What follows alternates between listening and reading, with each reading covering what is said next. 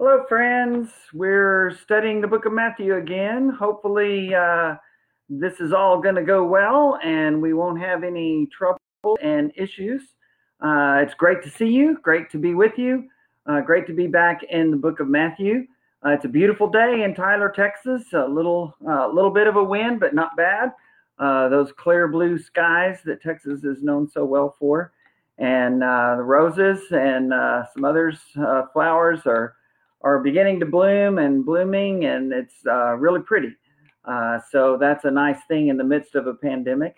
Uh, but hopefully, uh, we'll have several that will join us along with us as we continue this study through the book of Matthew. And if you can't watch it live, then uh, feel free to go online and uh, and check out my Facebook page or our West Erwin Church of Christ page after the study's over. Then we typically try to post it uh, there. It's also on our website, uh, westerwin.com, under our live streaming, under our social media and resources link uh, tab. And uh, you can click on archives and you'll see all the Matthew studies and other uh, fun things uh, there. Um, so it's great to be with you. Great to see you. Hey, Jeff Bullock, my friend. Wow, brother, great to see you. Great to see you. Uh, hope you and Helen are doing well. Love and miss you guys a bunch, uh, a whole bunch, but glad glad that you're able to join in. Um, and so we're we've been going through the book of Matthew. We took some time going through the Sermon on the Mount, but typically what I'm trying to do is do about uh, just kind of read through and comment briefly on two chapters a day, and that's uh, that's what we're going to try to uh, try to do. Um, and so we have several that are joining in. My buddy Doug Sifford from Oklahoma Christian Days, and wonderful Mary and Robert Lee that are here in Tyler with us, and uh, Cindy and Eric Mosley, our dear dear friends that are in this area uh, as well. Just a note, uh, Cindy and Eric, I got to talk to your son for a little bit earlier today, and I know every one of you that are watching and will watch would wanted wanted to know that. So I just thought I'd throw that in. Um, okay, so Matthew chapter 10. The goal today is to look at Matthew chapter 10, 11, and possibly 12. Uh, we'll see how far it goes. Uh, people like Joe Morris that just joined us uh, know, uh, she knows especially uh, just exactly how long-winded Bill can be. Uh, my former secretary and great dear friend uh, from our North Carolina days. We miss you so much and love you and our, the rest of our South Fork family there. Uh, but uh, excited about continuing on through the study. and so let's get to it. Matthew chapter 10. the, the passage begins with a look at the apostles. And um, we know that as Jesus calls them one by one, uh, remember that song, the children's songs. Um, we understand that he's calling them to follow him, but we also understand that he is um, he's calling them to to ministry, and um, and he's calling them to a ministry that can be uh, pretty pretty difficult. Um, we read their names in verses uh, two through four. Uh, those twelve apostles uh, that Jesus called. Um, and other uh, places in uh, the New Testament, we we read that as Jesus was preparing to uh, to call uh, them out in the book of Luke, that that he spent all night in prayer uh, before uh, calling them. And so you've probably heard me say, if you're familiar with my teaching and preaching at all, that the the the, the most important call in Scripture to prayer is the acknowledgement and the realization that Jesus prayed and um, and on some occasions he prayed all night long, and this was one of those as he gets prepared to um, to call his twelve apostles. Uh, so they're listed there uh, in those verses, including Judas Iscariot who betrayed him. Uh, Matthew shares that little comment. We just read about Matthew's uh, version of his calling and uh, the dinner that he had for Jesus at his house uh, after that. And then Jesus is going to tell them a little bit about what's ahead. Uh, Matthew 10 is one of the hardest chapters to read uh, because it is rough. And uh, what Jesus, what's rough about it is that Jesus is telling us, his disciples, that uh, you're going to have a hard time with this. Uh, we're reminded of Isaiah's calling when he saw the Lord on the throne, as he says in Isaiah chapter 6, and um, and feels like he's a dead man because of it. But God forgives and heals and uh, has the angel take the tongs and, and get a coal from the altar and touch his lips, and he's he's healed uh, uh, of his leprosy from uh, being a dead man, uh, having seen the Lord, as he puts it. But then, um, then God says, "Who will go for us? Who will we send?" And you know, Isaiah shoots his hand straight up and says, "Here am I. Uh, send me."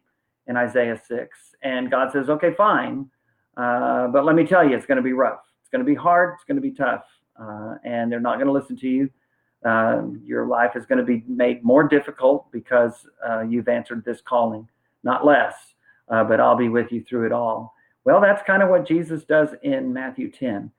And, um, you know, I uh, we hear a lot these days about, uh, you know, people who, who say, well, you know, God just wants me to be happy. Well, if God just wanted you to be happy, there would be no Matthew 10 because this passage is a pretty clear cut case that um, there are bigger concerns for God for us than uh, our happiness uh, right now in this moment, or at least how we view what would make us happy. Uh, because the things he talks about in Matthew 10 are, are not making anybody happy uh, except those who are enemies of Christ. Um, so let's read it and we'll chat about it a little bit as we go. Fair enough? Fair enough. Uh, start at verse 5 of Matthew 10. These 12 that he's just named Jesus sent out with the following instructions Do not go among the Gentiles or enter any town of the Samaritans. Go rather to the lost sheep of Israel. As you go, proclaim this message the kingdom of heaven has come near. Uh, heal the sick, raise the dead, cleanse those who have leprosy, drive out demons. Freely you have received, freely give. We sing that song sometimes, uh, taken from that statement. And it's a wonderful, uh, beautiful song. Uh, verse 9 do not get any gold or silver or copper to take with you in your belts, no bag for the journey, or extra shirt or sandals or a staff, for the worker is worth his keep. Uh, whatever town or village you enter, search there for some worthy person and stay at their house until you leave. Um, just working on my sermon for Mother's Day, actually, coming up a week from Sunday. And I'm thinking that I'm going to be uh, uh, talking about that wonderful woman, Lydia, who was the first convert in Europe that's recorded in Acts chapter 16, and how after being baptized, she and her family, she opened up her home to Paul and Silas and Timothy and and encouraged them to stay with her, and likely was the home for the church that was begun there in Philippi. Um, as Jesus sends out the disciples, he tells them, "Look, um, don't you know? Don't worry about uh, the uh, support. The people who you help will will help you and you'll be uh, provided for. Um, verse 12 As you enter the home, give it your greeting. If the home is deserving, let your peace rest on it. If it is not, let your peace return to you. If anyone will not welcome you or listen to your words, leave that home or town and shake the dust off your feet. Truly, I tell you, it will be more bearable for Sodom and Gomorrah on the day of judgment than for that town. And I think everyone is pretty familiar with what happened uh, with Sodom and Gomorrah, that because of their horrible sexual immorality, homosexuality, uh, they were destroyed uh, by God. And uh, God says, Now um, you're going on my behalf, Jesus tells them. And he says, The people who will reject you are rejecting me, and it will be even worse uh, for them because they refuse to follow uh, the commands and the teaching and the call of the Lord. Uh, and he tells them, shake the dust off your feet. If they're not going to listen, then go on, move on. Uh, and that's a hard one for us because I think I think it's tough sometimes for us to know when to move on and, and when to hang in there with people. Um, and I, I, I don't think that there's an easy way to answer that. Um, certainly, if it's someone you care about, someone who's close to you, someone who is a part of your family, that you love that is not being responsive to the word of God, then likely you will uh, have to back away from um, from that kind of direct teaching. But that example and that love and those prayers will always be there, and and sometimes that's all we can do uh, in those kinds of situations. This is a special mission that Jesus has these disciples going out on. And so he tells them, Look, I, I want you to go to all these cities in Israel. I want you to uh, to talk to the Jews and to and to minister to them and to tell them the kingdom of heaven is near. Kingdom of heaven is right here. Um, just as John said, just as Jesus says, repent for the kingdom of heaven is near. That's the message that they were supposed to bring. And so Jesus says, uh, if, if, they're not going to listen to it, then shake the dust off your feet and and and go on. Maybe somewhere down the line they will. Um, but for right now, this is the message uh, I want you to teach. And so hang in there, um, hang in there with it, and continue um, continue to do that. And so that gets us to Matthew 10, verse 16. I am sending you out like sheep among wolves. Therefore, be as shrewd as snakes and as innocent as doves. What a what a great statement. Uh, be shrewd as snakes and innocent uh, as doves. Uh, we uh, we don't have to play the games the way the world plays them, and we don't, as the Sermon on the Mount said, we don't treat people the way they treat us. We treat people the way we would like to be treated, and ultimately, Scripture says we treat people the way God in Christ Jesus has treated us, and how He has loved us and served us and forgiven us. That's the way Christians act. That's the way the church is to be. But as I say many times in my lessons, that doesn't mean you check your brain at the door. Uh, scripture is pretty clear in saying, look, you know, you you can use your head, you can use your brain. And so I think Jesus here is telling us, look, don't don't don't tie into the sins of the world. Don't become worldly. Uh, but at the same time, he says you can you can be smart. Uh, you can use your brain that God has given you. And I, I kind of think that that's what that, that statement means. Verse 17 of Matthew 10 Be on your guard. You will be handed over to the local councils and be flogged in the synagogues. On my account, Jesus says, you will be brought before governors and kings as witnesses to them and to the Gentiles. We certainly see that in the life of the Apostle Paul. But when they arrest you, do not worry about what to say or how to say it. At that time, you will be given what to say. For it will not be you speaking, but the Spirit of your Father speaking through you. Brother will betray brother to death, and a father his child. Children will rebel against their parents and have them put to death.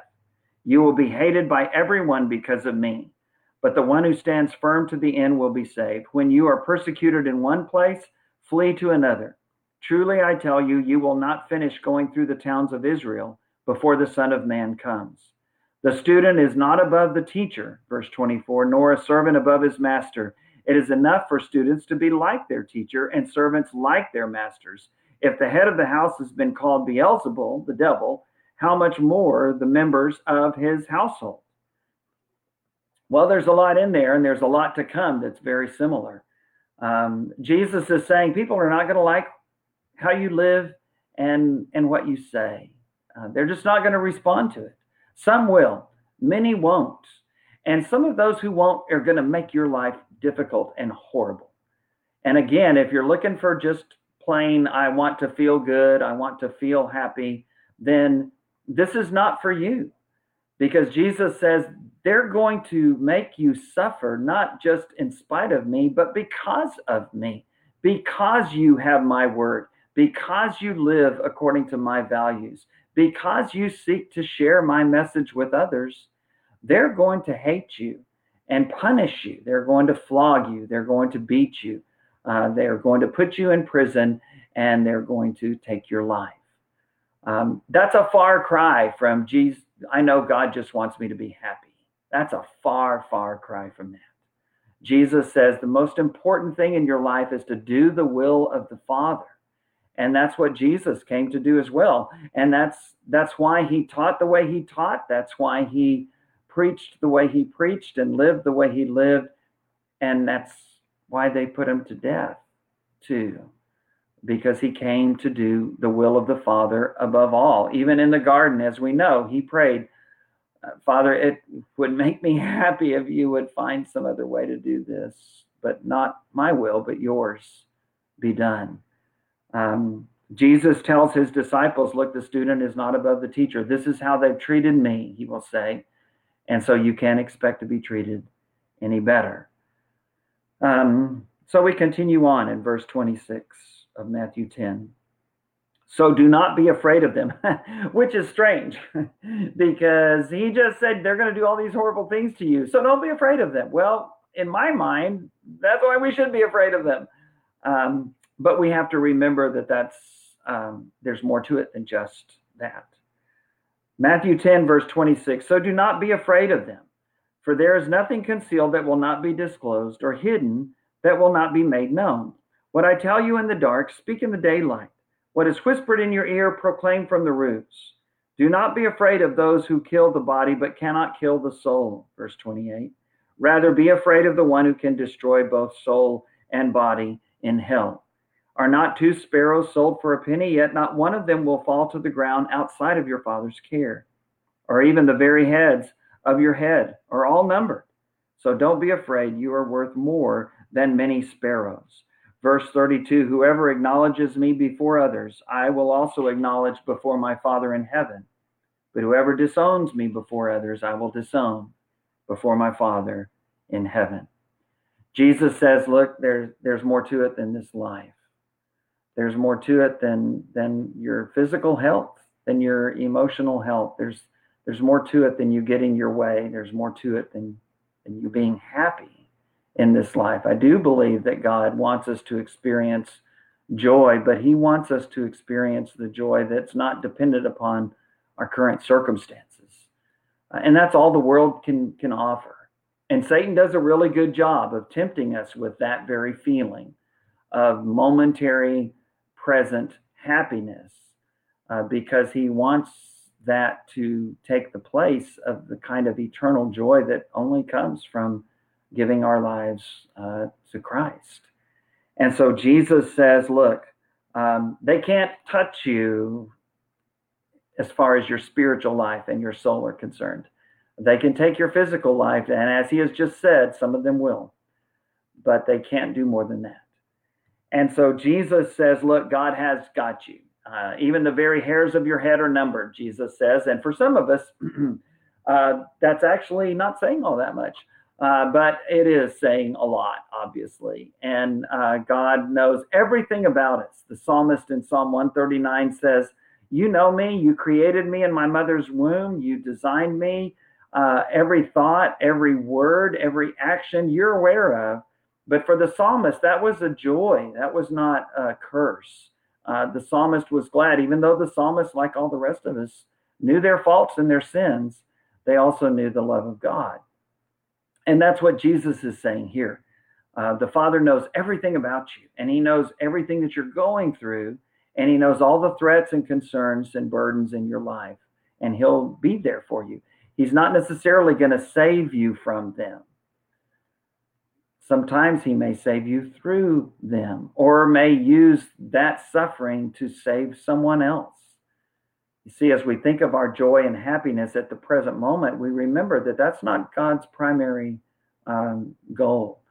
Uh, his goal is for everyone to come to know him and to be with him for eternity.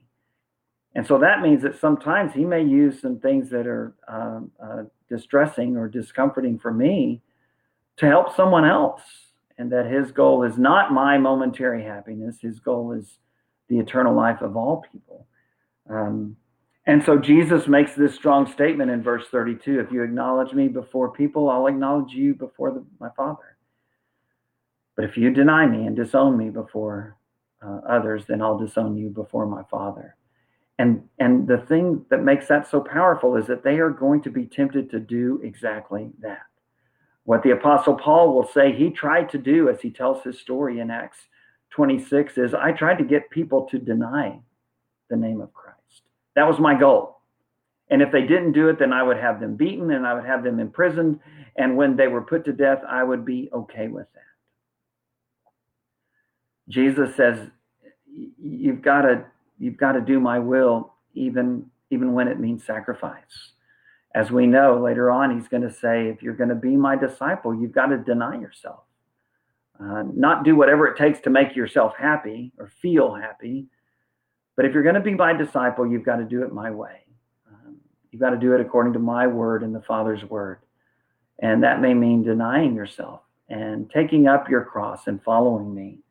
Uh, Jesus says, look, if you if you disown me, then I'll I'll disown you before my Father. But if you acknowledge me, if you confess me, if you stay faithful to me and to my word and my will, then I will never leave you or forsake you. Um, and so, verse again, verse 34 Do not suppose that I have come to bring peace to the earth.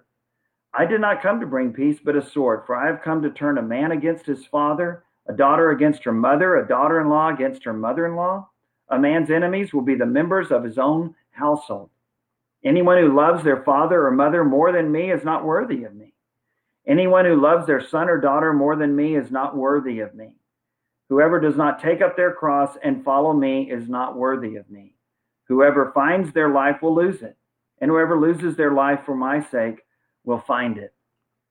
Again, what is he saying there? Well, he's saying that we have to we have to put ourselves back, in the back seat and put Christ and His will and His kingdom in the front seat.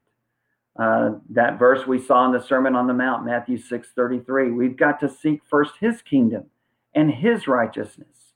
And all these other things that we feel like we need, well, we'll have them. We'll have them. We won't have everything we want. And at times we won't feel happy. I don't see how you can read Matthew 10 without acknowledging that. They suffered greatly because of the message and the cause of Christ. And there's a chance that there will be some things that we will have to give up as well, uh, and that we will sacrifice, and some things that we will do that maybe we don't necessarily want to do, and some things that we won't get to do that we really feel like would make us happy. But Jesus says, They're not my will, they're not my way. And so I want you to put them behind you. If you love your life more than me, then you're not worthy of me. If you put me first, if you seek first his kingdom and his righteousness, scripture says that we'll have the things that will bring ultimate joy, not just momentary happiness that's based on the circumstances and what I'm going through and how I feel today, but the kind of joy that's deep inside your heart. That the circumstances of life, which are always going to ebb and flow, um, that those circumstances can't change. Um, and so the chapter ends starting in verse 40. Anyone who welcomes you welcomes me, and anyone who welcomes me welcomes the one who sent me, speaking of the Father. Whoever welcomes a prophet as a prophet will receive a prophet's reward, and whoever welcomes a righteous person as a righteous person will receive a righteous person's reward. And then I love verse 42. If anyone gives even a cup of cold water to one of these little ones who is my disciple, truly I tell you, that person will certainly not lose their reward. That's such a great promise. And what it tells us is maybe you can't do much. Maybe you can't do much more than pray. Maybe you can't do much more than send a note of encouragement to someone who is really trying to be faithful. Maybe you there's not much that you can do, but what you can do, God will see and He will acknowledge. And it matters. It matters. Uh, Joyce and I have certainly understood through the years what it's like uh, to be prayed for. And um, and I think we've all experienced difficult things in our lives, and and and those of us with a connection to people of faith and to a church family, we we get that uh, we get that. We understand the powerful feeling that you have that there are really people who are genuinely and seriously and sincerely not just saying that they do it, but actually praying for you and remembering that. And that's a powerful, powerful thing. Little notes of encouragement, uh, little little minor things that you might do to help someone in the cause of Christ that you think really it doesn't put you out much. It's not a big deal. It's a big deal. It's a big deal the cards we receive, the the text messages of encouragement that Joyce gets that that tell tell us, you know, I'm thinking about you. I said a prayer for you today, or I've got you on my mind today, or I hope things are going well. Those mean everything. It's that cup of cold water. And Jesus says it will not go unrewarded. Again, Matthew 10, you can't take it out of your Bible. Well, you can take it out of your Bible if you want. If you want to subscribe to that, God just wants me to be happy then you can rip that page right out. Um, but it's there. It, it's there. And it's there to remind us that there are more important things than just what we see and experience and feel right now. There are things that are eternal. Uh, there are things that will go on long after this earth has been destroyed, much less long after I have passed from this earth. Those are the things that have priority, Jesus says. And so, Matthew chapter 11, um, Jesus' uh, interaction about John the Baptist, and it's such a great passage John, uh, Matthew 11, verse 1 When Jesus had finished instructing his 12 disciples, he went on from there to teach and preach in the towns of Galilee. When John, John the Baptist, not John the Apostle, but John the Baptist, who was in prison, heard about the deeds of the Messiah, he sent his disciples to ask him, Are you the one who is to come, or should we expect someone else? I love this story about John. I mentioned it in a devotional for this week um, that I have on that I'll have online uh, tomorrow. Actually, I believe I'll post it uh, tomorrow because it's it's about doubt and is it okay uh, to doubt? And I'll share that great story from Elisha about his servant thinking that they were doomed because of the Syrian army and and Elisha asking God to open his eyes so that he could see the powers of God that would fight with them. Well, John is kind of the same way here. He's he's got his doubts. You know, he came saying that the kingdom of heaven is at hand, and and he saw uh, he baptized Jesus and saw the Spirit descend on him and pointed to Jesus for his disciples to go after him, who was the Lamb of God who takes away the sins of the world. John 1 29 says. And now John is in prison, and there's no deliverance, there's no rescue. Ultimately, John's head would be cut off because of the sinful woman uh, Herodias, uh, because John called her out.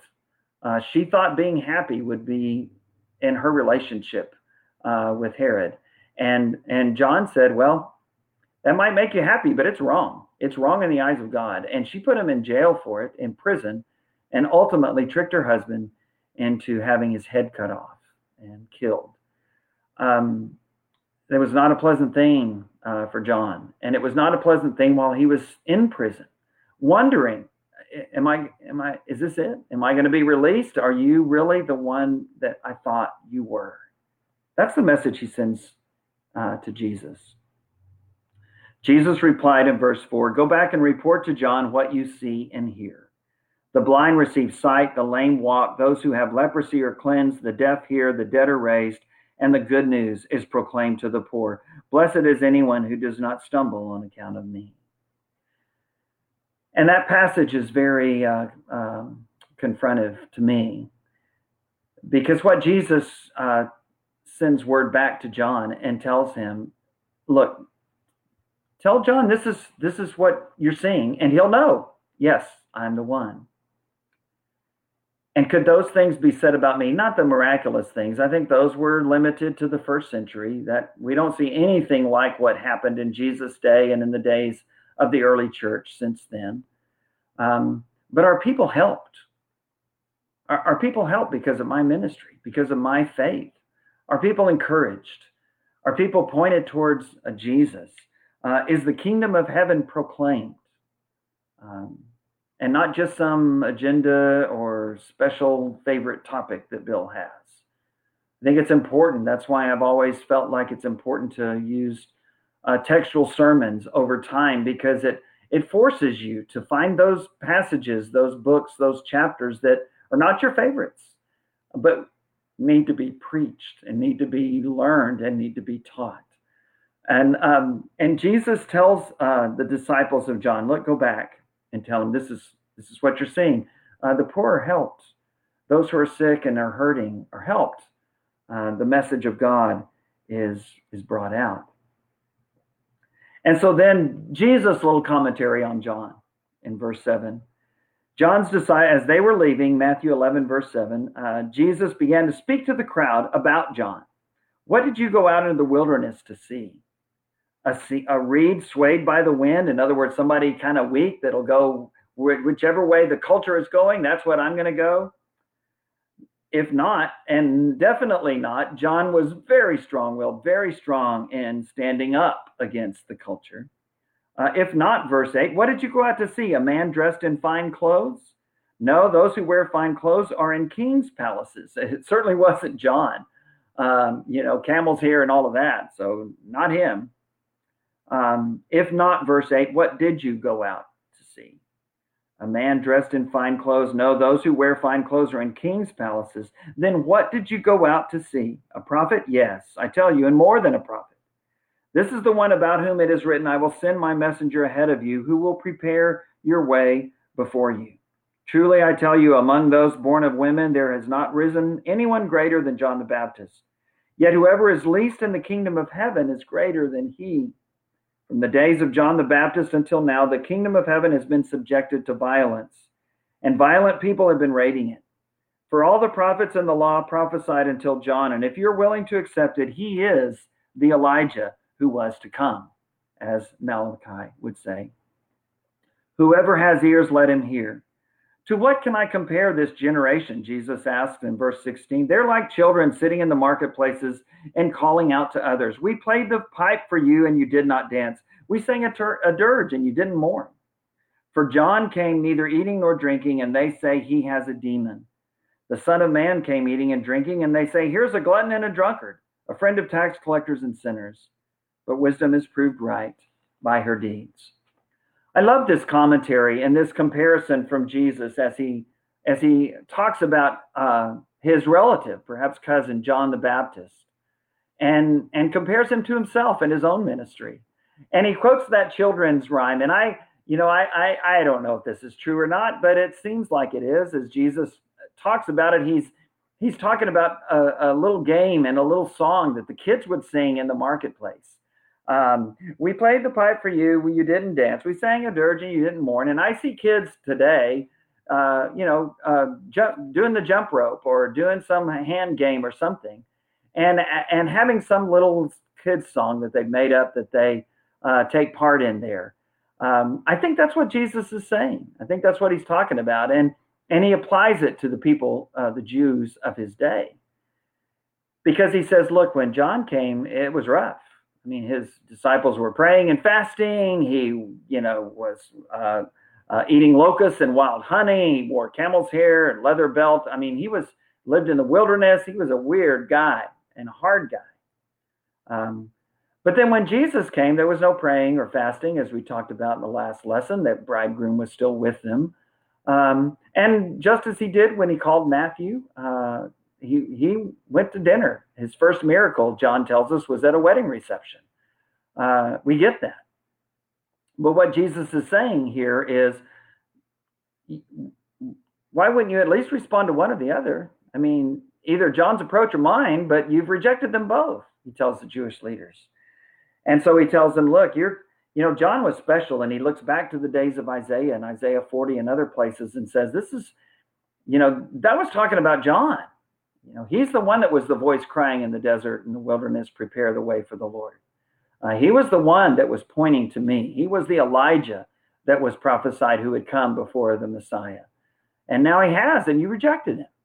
And you rejected his teaching. And now here I am, and you're rejecting me. Uh, Jesus says it just doesn't make any sense.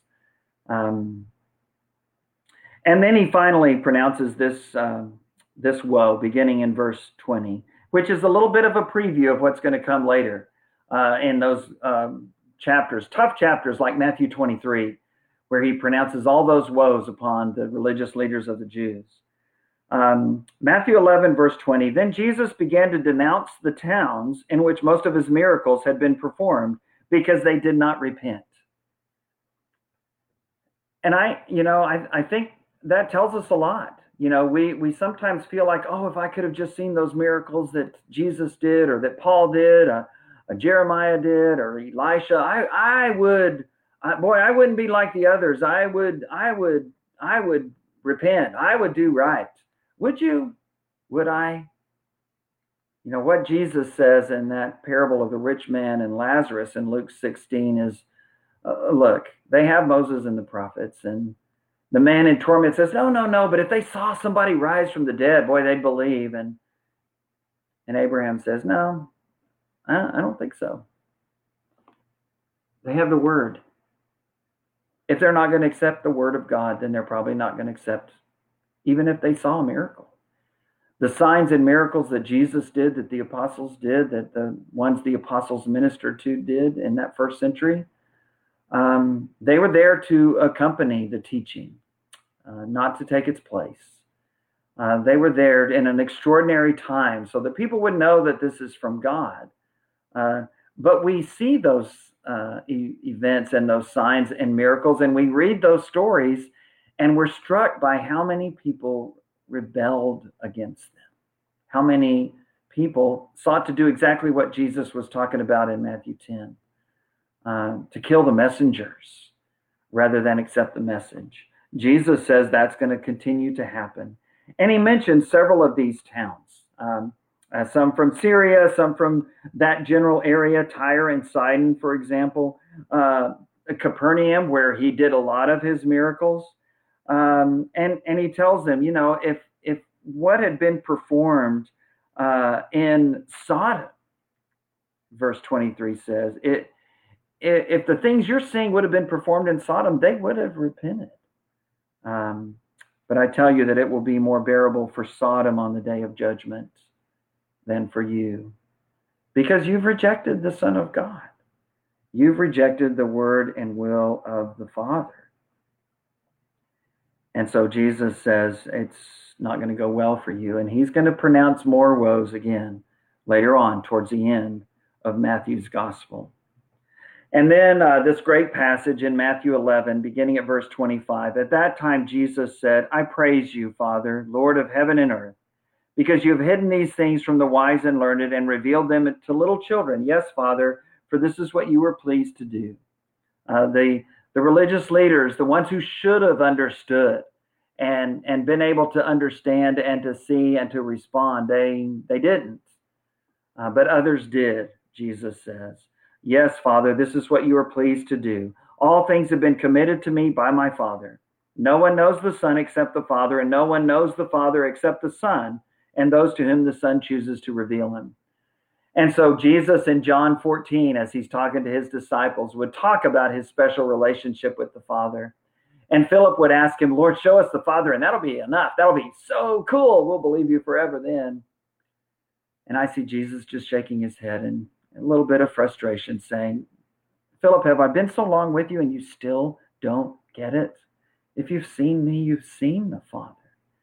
Ultimately, the the uh, charge that would cause Jesus to be convicted, Pilate to say guilty, crucify him, ultimately was that he claimed to be the Son of God, that he claimed to be that king that was over even Caesar himself.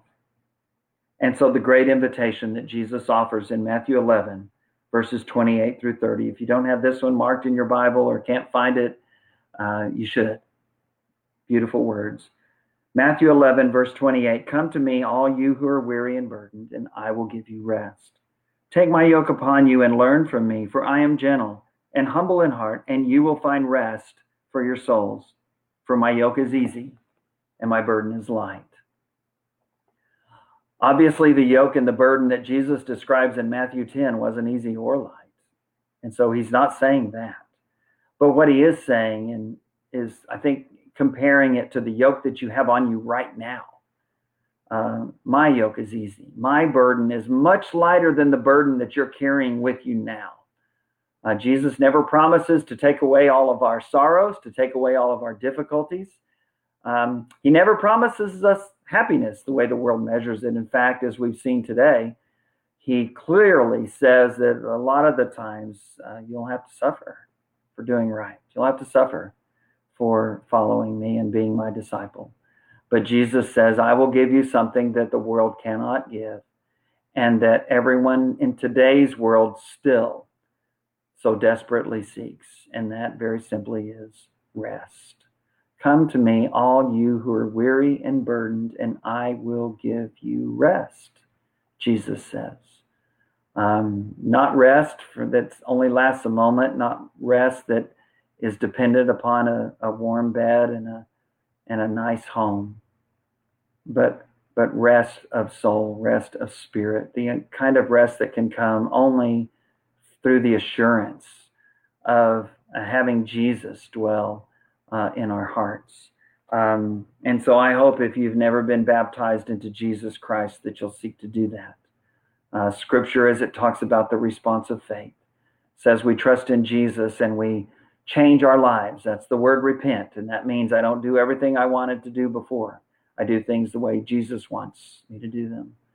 We believe in him. We repent of our sins. We confess that. We acknowledge it, just like he said in chapter 10 acknowledge me before others, but in a more precise way, acknowledging faith in Christ and then being baptized into Jesus Christ. Scripture is clear in the book of Acts in answer to the question, What must I do to be saved?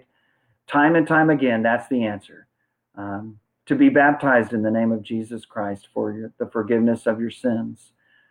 Jesus offers that invitation here. Come to me, those of you who are weary and burdened, and I will give you rest. Uh, well, we still have some time, so Bill's going to work on chapter 12, kick it into fourth gear, and let's go. Matthew chapter 12. At that time, Jesus went through the grain fields on the Sabbath. His disciples were hungry and began to pick some heads of grain and eat them. When the Pharisees saw this, they said to him, Look, your disciples are doing what is unlawful on the Sabbath. Jesus got into so much trouble on the Sabbath, apparently. I, I imagine we only have a few of the instances recorded in the Gospels. I'm not sure that maybe it happened most every week.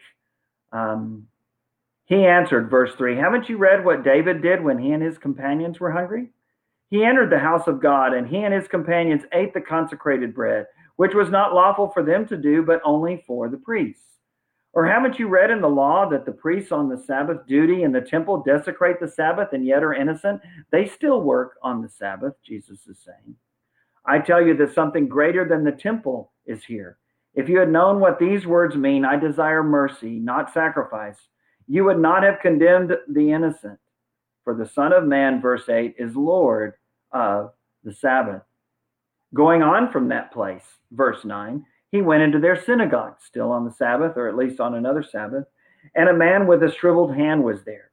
Looking for a reason to bring charges against Jesus, they asked him, Is it lawful to heal on the Sabbath? He said to them, If any of you has a sheep and it falls into a pit on the Sabbath, will you not take hold of it and lift it out? How much more valuable is a person than a sheep? Therefore, it is lawful to do good on the Sabbath. Then he said to the man, Stretch out your hand. So he stretched it out, and it was completely restored, just as sound as the others. But the Pharisees went out and plotted how they might kill Jesus. Again, a great miracle, a great sign, and yet people rejected him. Not just in spite of that, but for the Pharisees, for the religious leaders who were seeing their power go away, they they rejected him because of what he did and because of how he um, acted. Uh, scripture talks about this the story of, of Jesus and the Sabbath on several occasions, and he calls himself the Lord of the Sabbath here. Um, and uh, Mark gives us a great view of this in Mark chapter 3. And in this passage, Jesus tells the Old Testament story of, of King David, how he was fleeing for his life and, and found some solace in the temple and and uh, was able to eat the consecrated uh, uh, bread, uh, not in the temple, but at, at the tabernacle, and was able to to share that which was really meant for the priest. And yet, um, and yet, David and his men uh, were guiltless because of that.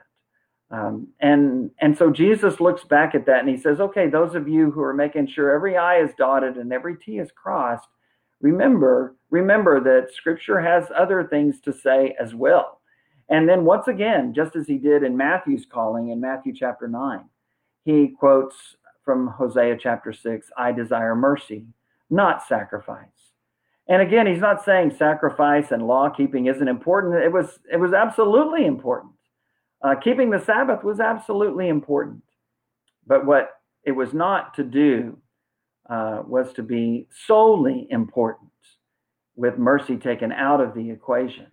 And so somehow finding the balance there is, is our difficult chore.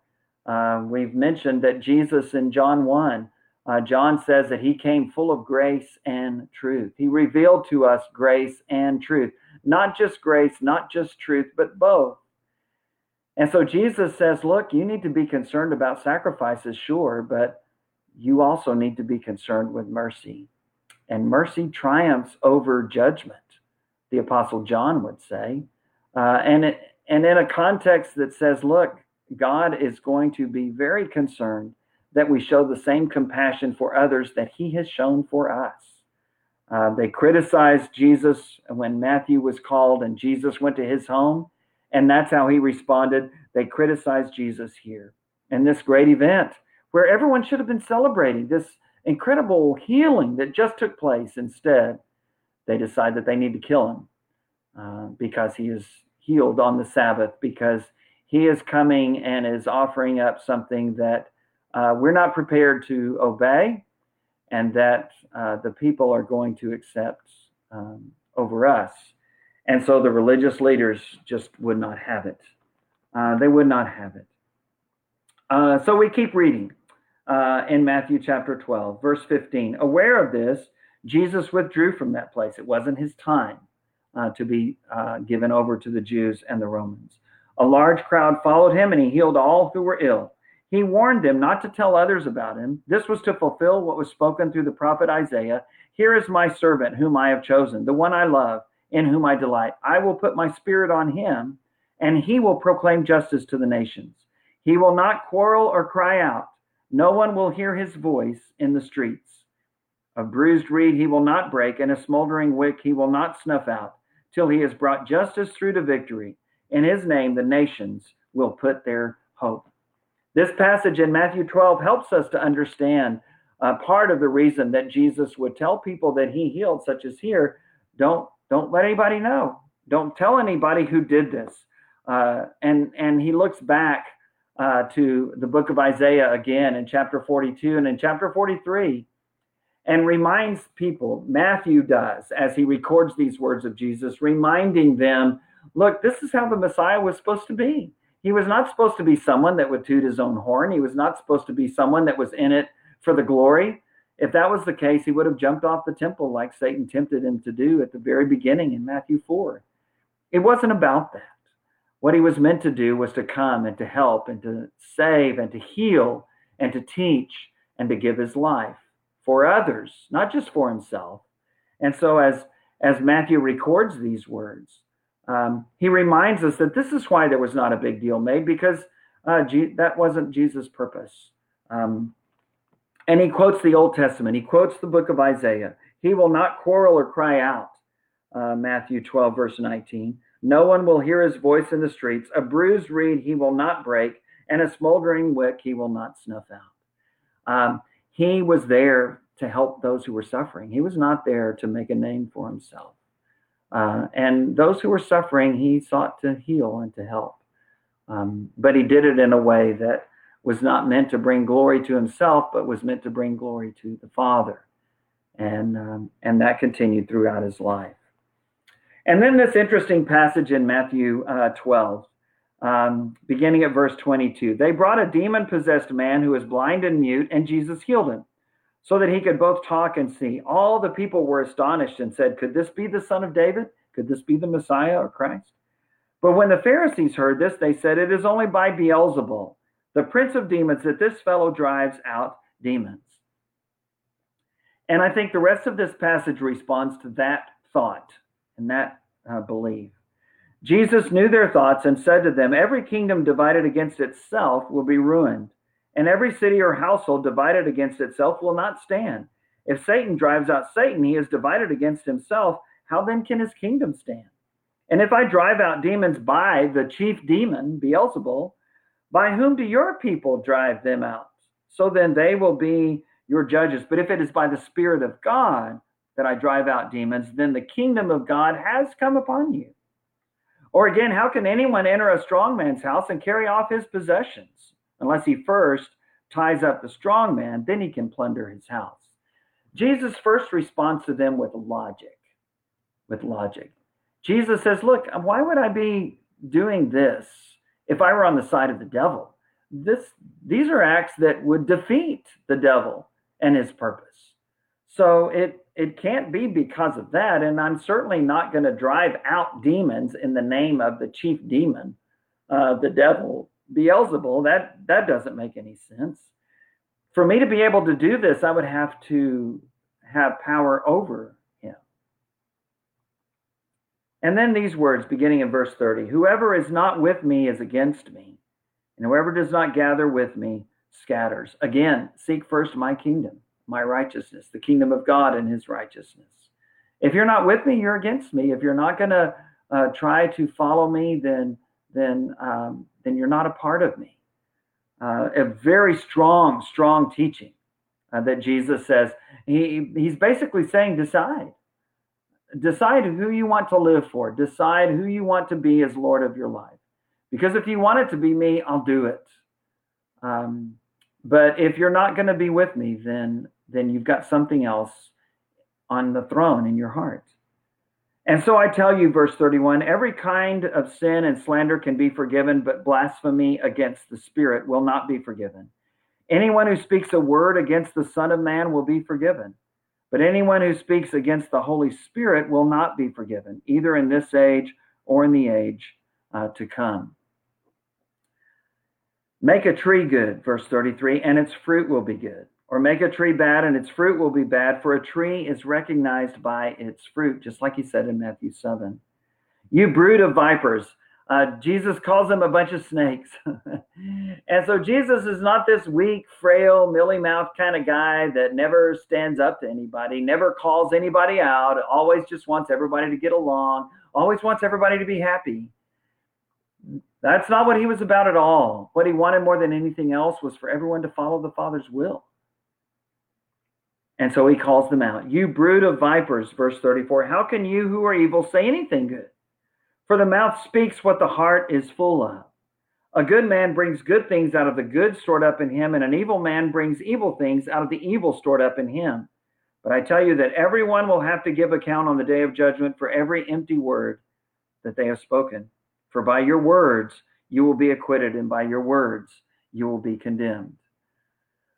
The significance about that last passage is the, the mouth speaks what's in the heart. We know that we'll be judged by what's in our heart. And so I'm often asked, well, Bill, how do I know what's in my heart? Well, here's one of those windows.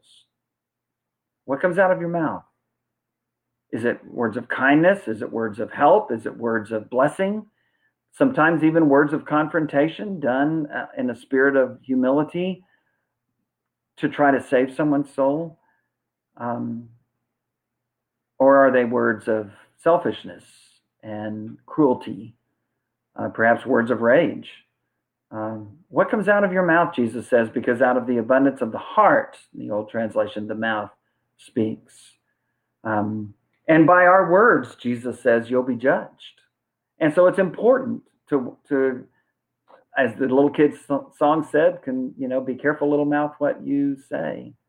Uh, it is important. Thankfully, the blood of Jesus forgives us of our sins, but it is significant and it is important um, what we say.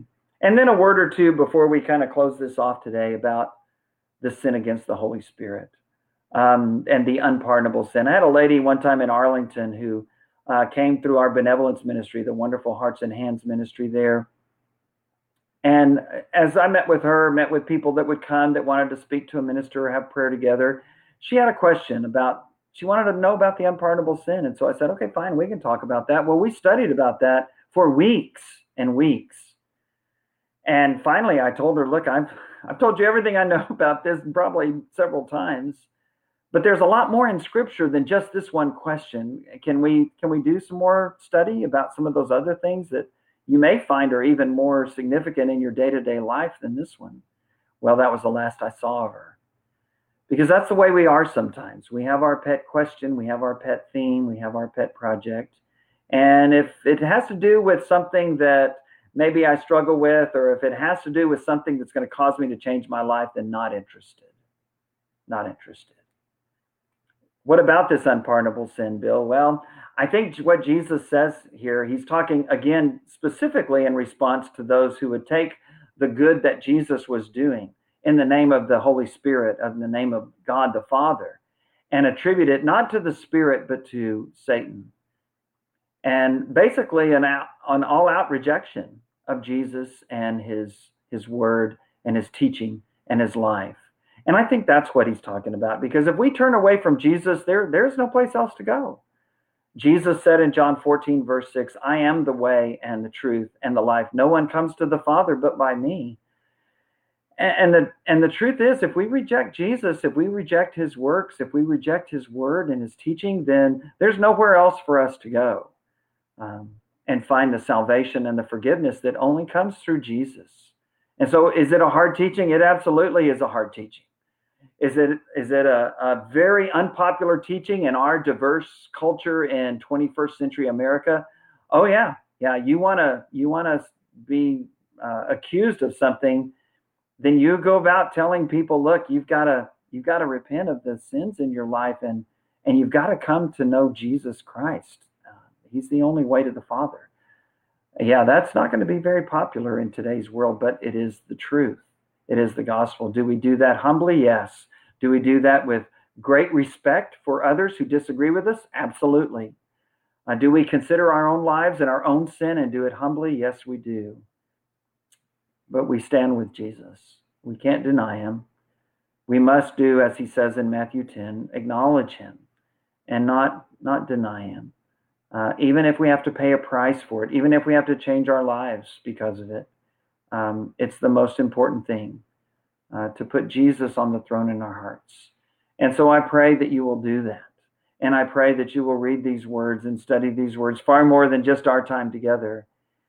And consider what in your life um, is, is, is faithful to this one who came with such power uh, and such authority uh, that he called people to be obedient and to live uh, faithfully, perfectly. No, sinlessly. No, none of us do that.